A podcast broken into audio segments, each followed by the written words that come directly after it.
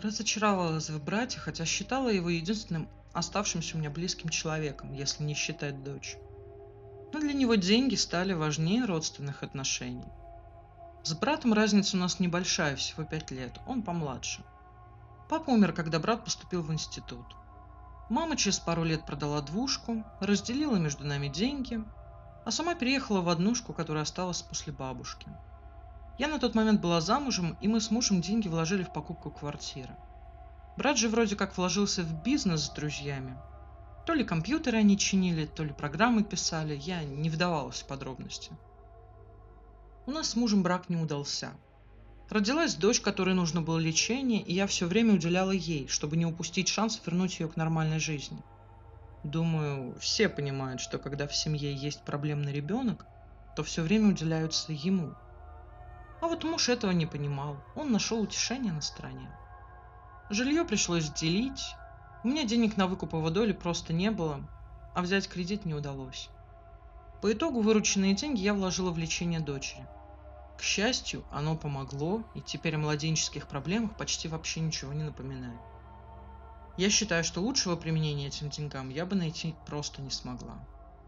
Но жить было негде, поэтому мы с дочерью вернулись к маме. Она сидела с внучкой, я вышла на работу. По больницам с дочкой мы мотались по очереди, чтобы я хоть иногда вылезала из больничных.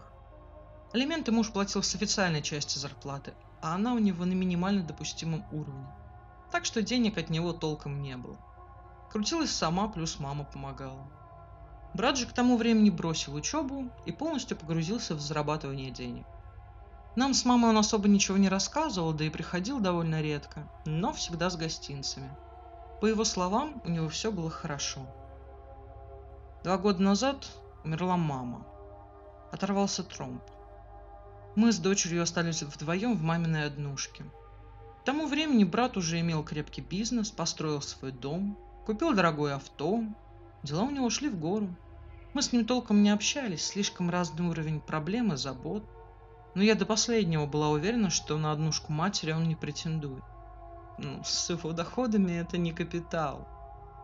Но несколько недель назад он приехал, привез подарок племяннице, кое-что из продуктов и завел разговор о продаже квартиры. «Я понимаю, ты дочь воспитываешь, но она уже вполне взрослая, да и ты работаешь. Мне казалось, что за это время можно было начать что-то решать со своим жильем.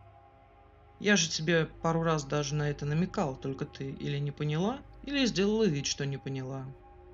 «А что я должна была решать с жильем? До сегодняшнего дня я была уверена, что оно у меня есть. Зачем тебе половина этой однушки? У тебя машина в несколько раз дороже». «И что? Это повод деньгами разбрасываться направо или налево? Мне мои деньги не с неба сыпались, я им цену знаю. Поэтому давай так, даю тебе год на решение жилищного вопроса, а потом квартиру мы продаем. Или ты можешь выплатить мне стоимость моей доли». После этого он ушел, а я просто в шоке. От родного брата я такого не ожидала.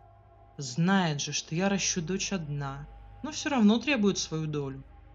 Куда мне при таких вводных ипотека? А без нее никак. Ладно бы нуждался сильно в этих деньгах, но он не нуждается.